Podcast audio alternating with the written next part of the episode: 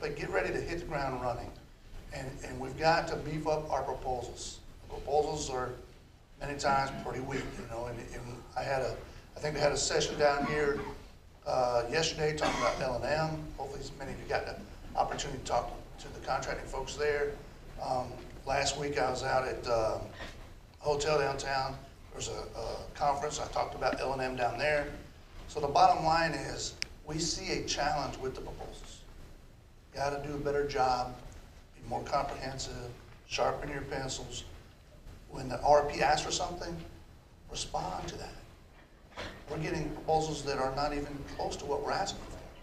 So you have to write to the, to the RFP, do a good job, sharpen your pencil, and then if you win, you need to perform.